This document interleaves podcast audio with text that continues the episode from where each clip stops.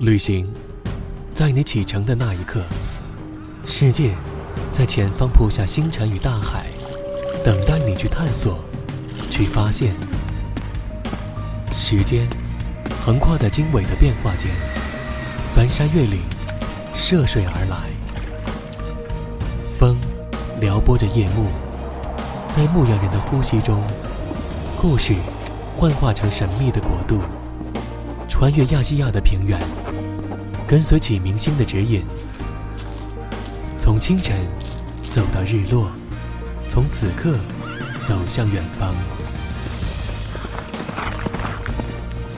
旅行为我们展现这个世界，而世界让我们融入其中。在你目之所及的森罗万象，在我记录时刻的娓娓道来，一路有我，耳畔随行。耳朵旅行，聆听在路上的声音。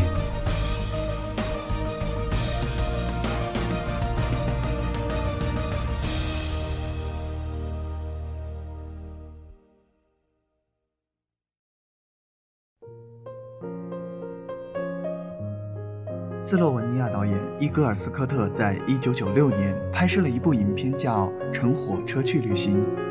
在这一趟从东欧行驶的列车上。老式的售票员和乘务员在慢慢的查票补票。你可以看到影片中各色的旅客带着鸟笼、气球、与晾晒的衣服鱼贯而入，很是新鲜和热闹。有人在看风景，有人在互相聊天，中途还遇见了卧轨的人，遇见了抛锚。而就在这样的时刻，男女主角就在这样一个车厢里相识了。为了体验这种旅行的乐趣。他们一站站地坐下车，直到口袋里没有了钱，被列车长驱赶之后，就在沿线的火车站卖艺为生。这样一趟旅途，走走停停，镜头中展现着东欧民族特有琐碎的生活风貌，而一切皆由一辆火车囊括了平凡的众生，于细节中展现着人生的旅途轨迹。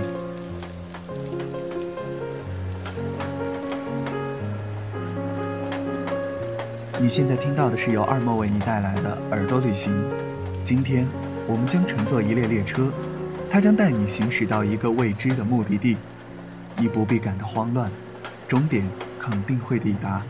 你只需要带着一份期待即可，因为故事从离开站台的那一刻，便已经缓缓地展开。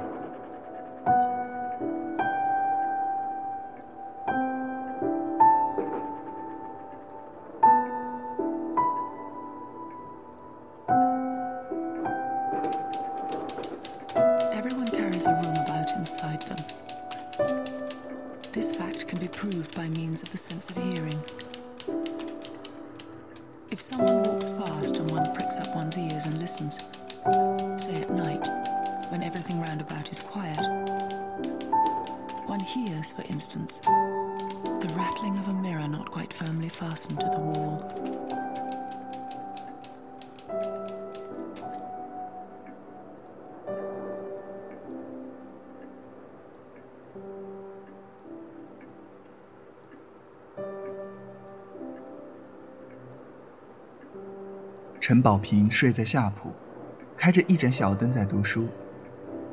艾伦堡的那套回忆录啊，几乎是伴随着他的整个旅途的。包厢里很安静。列车撞着俄罗斯的宽制铁轨，哐当，哐当的响着。小桌上有一个苹果在滚。俄罗斯的苹果虽然小，但是颜色鲜艳。火车穿过无数俄罗斯的白桦林和小木屋，还有在阴霾的天气里冒着青灰色烟雾的松林。那松林的深处，也许还有着守林人。或者狩猎人的小木屋子，火车在大地上隆隆地向前进着。火车里的人，在小小的车厢里，能够做的事儿，就是睡觉、聊天和听音乐，或者在小小的狭长的走廊里散散步。东方列车像半个世纪前一样，一个包厢仍旧是四个人。我和一个俄罗斯的小男孩同在一个包厢里，我们住一对上下铺，他和他的妈妈住在另外一对上下铺。我和俄罗斯男孩睡上铺，躺在各自的枕头上。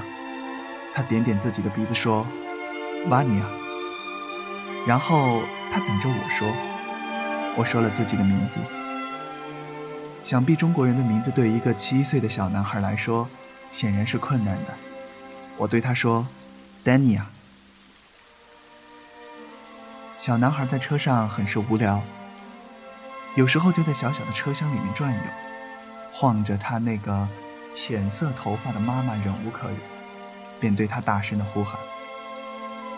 他的妈妈经常是忧伤的望着窗外，大片的荒原，大片的森林，大片的积雪。瓦尼亚的妈妈很美，很年轻，穿着一件黑汗衫。她不常说话，但常常会有突发的愤怒，脸煞白的，咬牙切齿的对着瓦尼亚怒吼。陈宝平说。他一定有什么不顺心的事儿。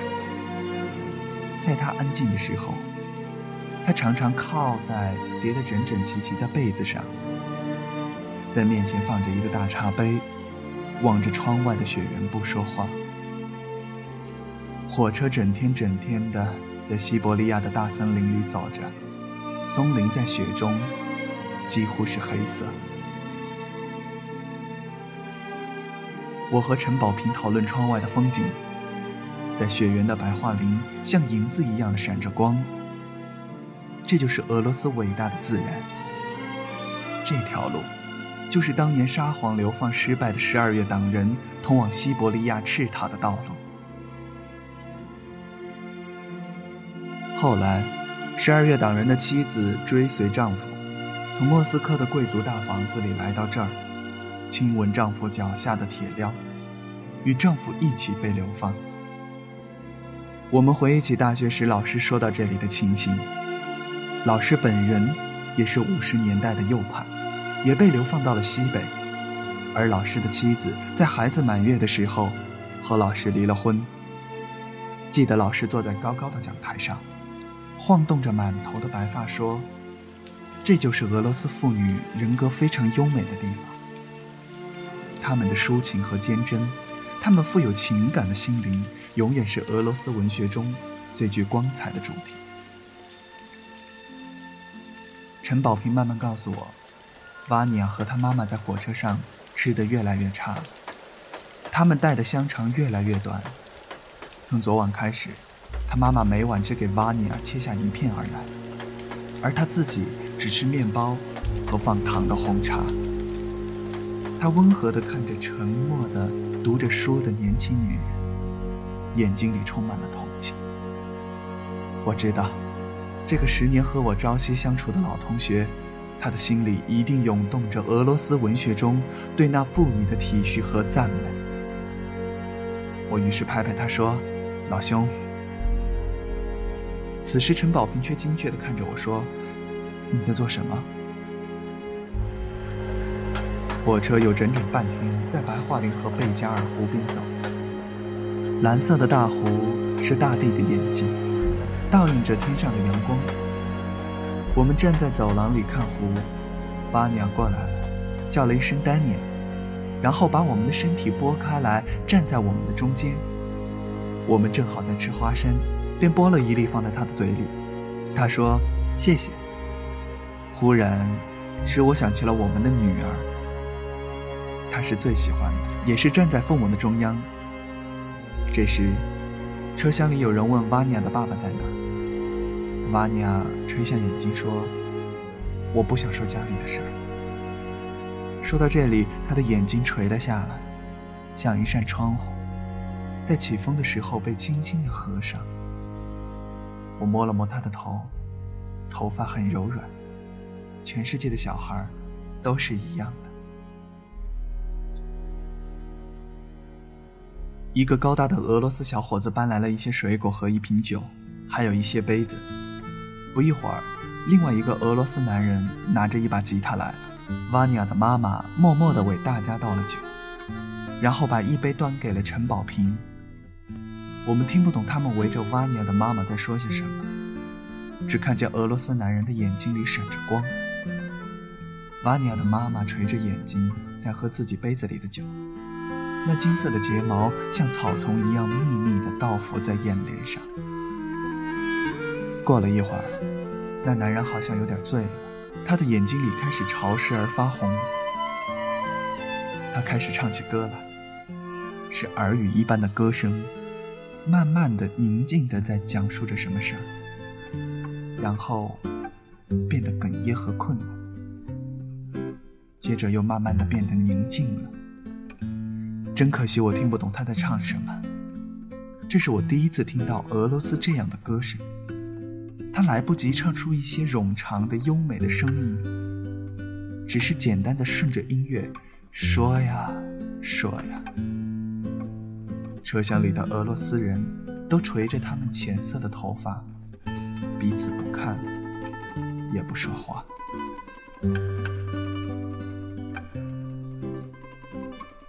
我记得普希金说，俄罗斯的农奴中有非常多优美的民谣，而且在采果子的时候不停地唱着，是因为主人命令他们必须这样做，使得他们不能偷吃成熟的果实。而就是这样，歌才变成了倾吐心声的渠道。托尔斯泰才能流着老泪说：“在那里，我听到了俄罗斯的灵魂在哭泣。”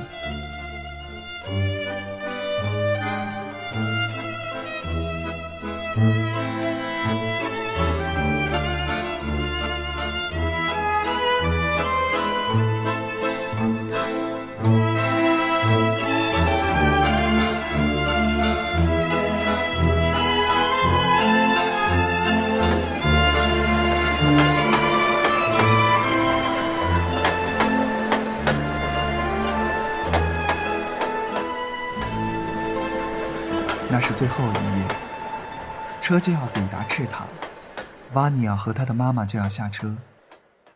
陈宝平找出了遮阳的帽子、糖、饼干和别的什么，一样一样的送给了瓦尼亚。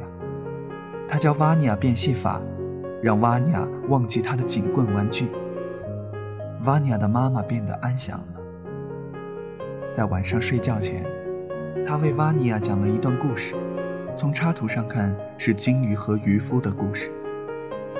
我们都躺在那里静静的听，听从小就知道的故事，由他的母语，从一个年轻的母亲嘴里静静的讲出来。原来他的韵律是非常缠绵的。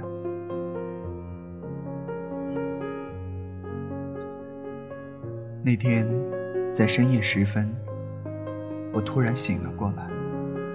看到被白雪映亮的窗前，瓦尼亚像她妈妈一样静静地坐着，眼睛瞪着大大的望向窗外。窗外是一望无际、洒着蓝色星光的雪原。瓦尼亚的眼睛里，安静而吃惊的表情被雪映亮了。他在想些什么呢？玻璃上偶尔会有一两片雪花忽地贴了上来。雪花还是那样，又大又精致，又神秘，就像仙女们随风而下的过程。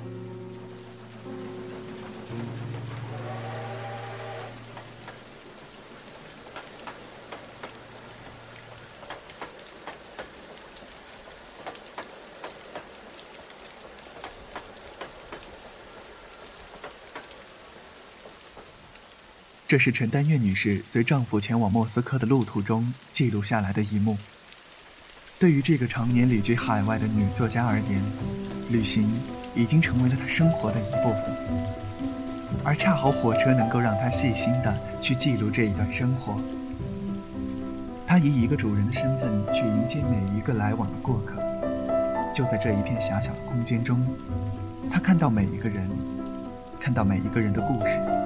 去记录它，就像记录了整个世界。而在许多年后，他出版的《精神故乡》中，记载了从上海一路开往巴黎的故事。在故事中，他说道：“那些旅行真的是许多与我人生相关的重大决定，以及确立了某些价值观的发端。就像是铁轨上的道岔，在不断的分开又聚合后，把我引向了更深的远方。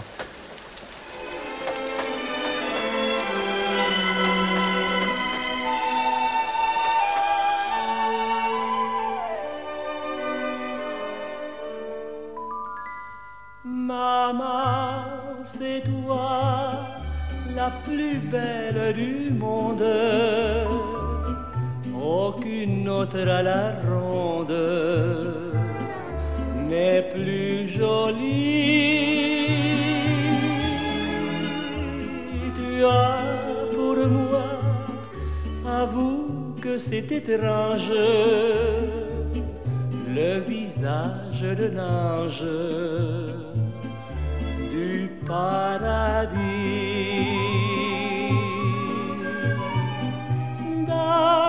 Mes voyages, j'ai vu des paysages, mais rien ne vaut l'image de tes beaux cheveux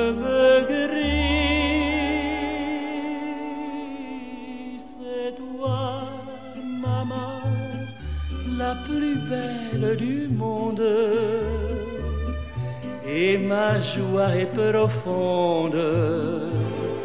Lorsqu'à mon bras, maman, tu mets ton bras. Maman, c'est toi la plus belle du monde. Car tant d'amour inonde tes jolis yeux. Pour toi, c'est vrai, je suis malgré mon âge le petit enfant sage des jours heureux.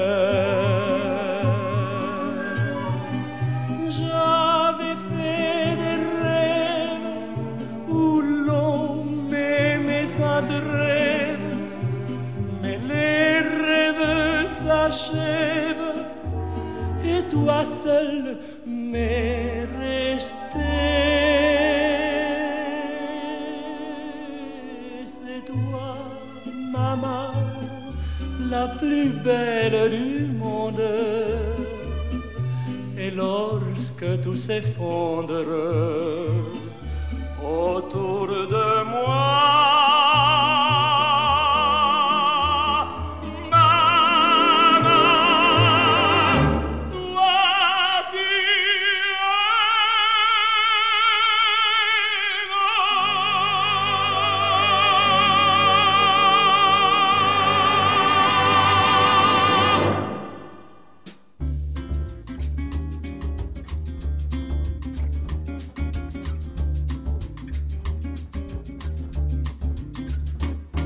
之后，欢迎回到耳朵旅行。今天我将带你乘一次火车，去游览欧洲真正的美丽风景。在一八二五年，英国人斯蒂芬逊发明改良了第一代蒸汽机车，开启了第一次工业革命，很大程度上提高了人们对于这个世界的认知。如今城市发展的交通便利，飞机成为了人们最为依赖的交通工具。可是，在欧洲，人们依旧偏爱坐火车出行，目的地成了其次，反而一路的风景是飞机所不能享受到的。如果你也要去到欧洲，那就跟我一起乘坐火车吧，你绝对能体会到最地道的欧洲人文风情。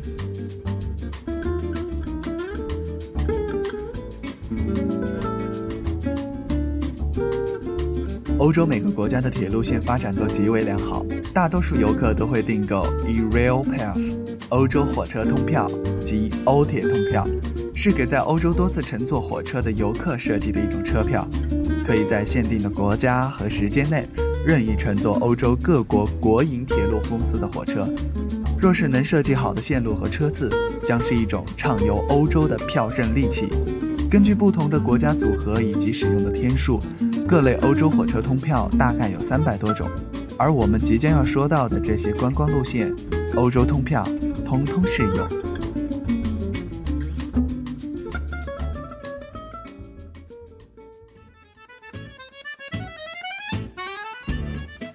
在众多的国家中瑞士的铁路交通是最为发达的。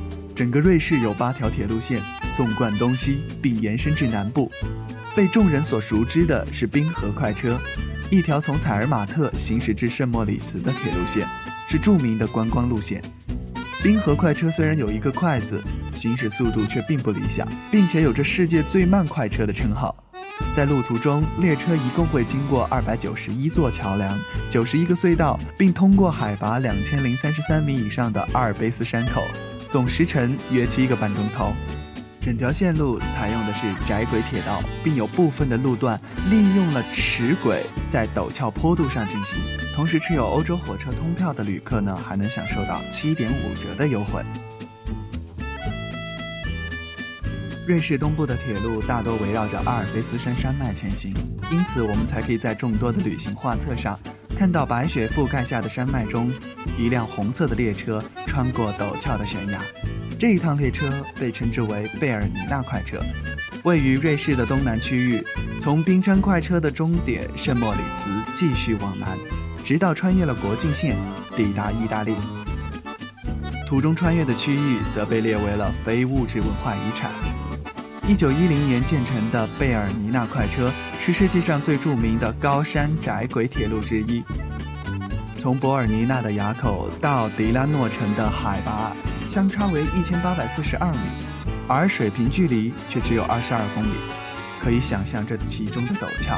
途中甚少穿越隧道，你可以依次看见雪山、草原、灌木、湖泊，从南到北依次而现。走在这条铁路上。你能体会到什么叫做摇晃的天堂？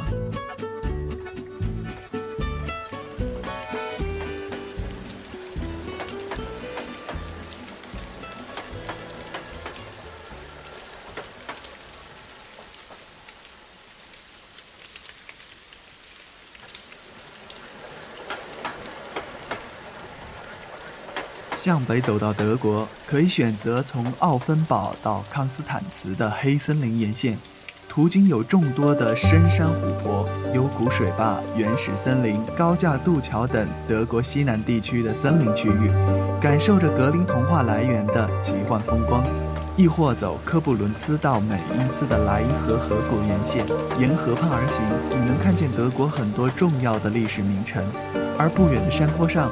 还矗立着大大小小的中世纪城堡。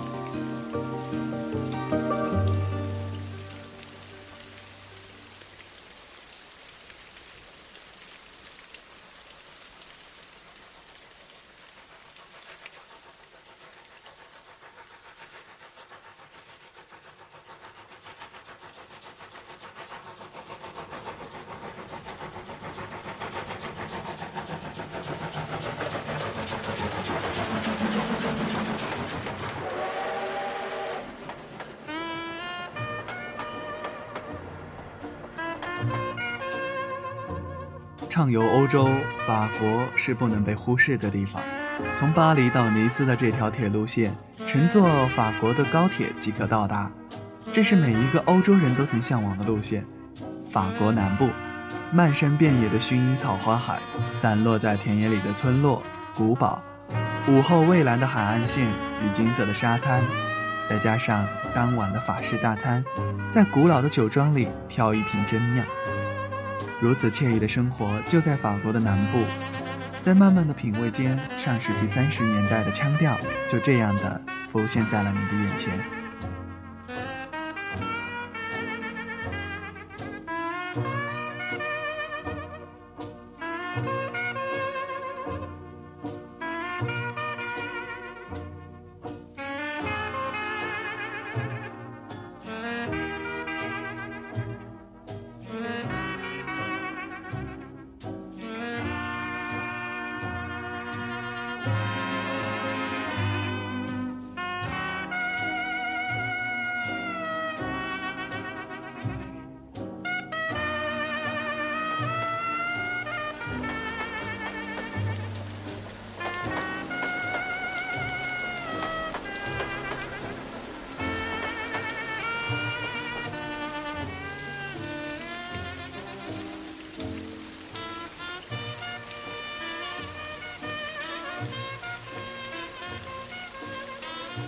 对于喜欢旅行的人而言，乘坐火车选择的并不是一种交通方式，而是一种生活的态度。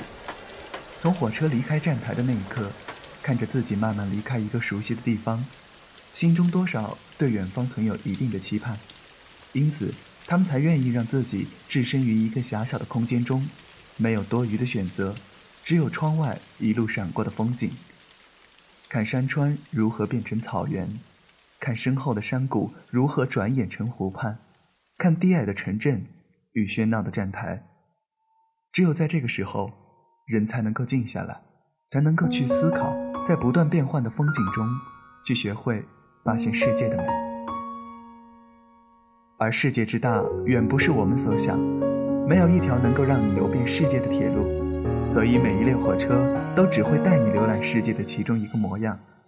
正因为如此，每一次启程，我们才会说，离开是最好的开始。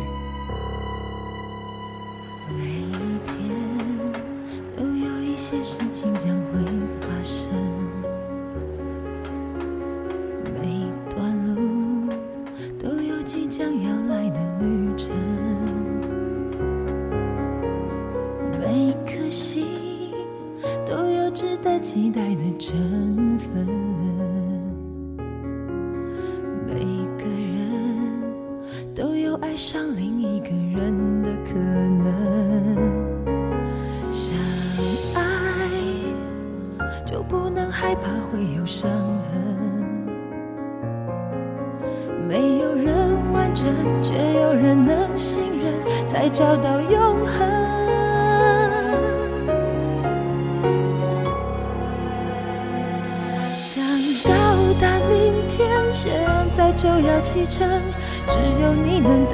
走向未来的旅程。想到达明天，现在就要启程。你能让我看见黑夜过去，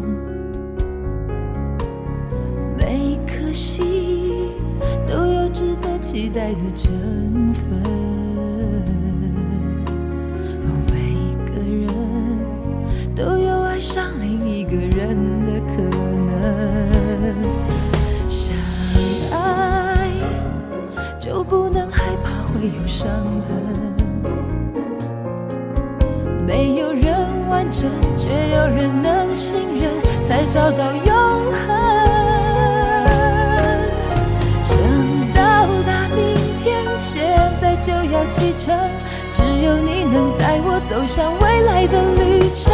想到达明天，现在就要启程。你能让我看见黑夜过去。想到达明天，现在就要启程。只有你能带我走向未来的旅程。想到达明天，现在就要启程。你能让我看见黑夜过去。是明亮的过程。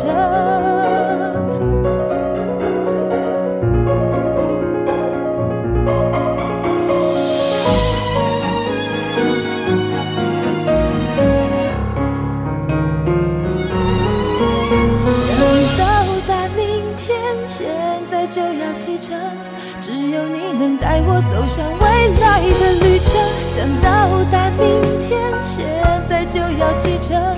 你能让我看见黑夜过去，想到达明天，现在就要启程。只有你能带我走向未来的旅程。想到达明天，现在就要启程。你能让我看见黑夜过去，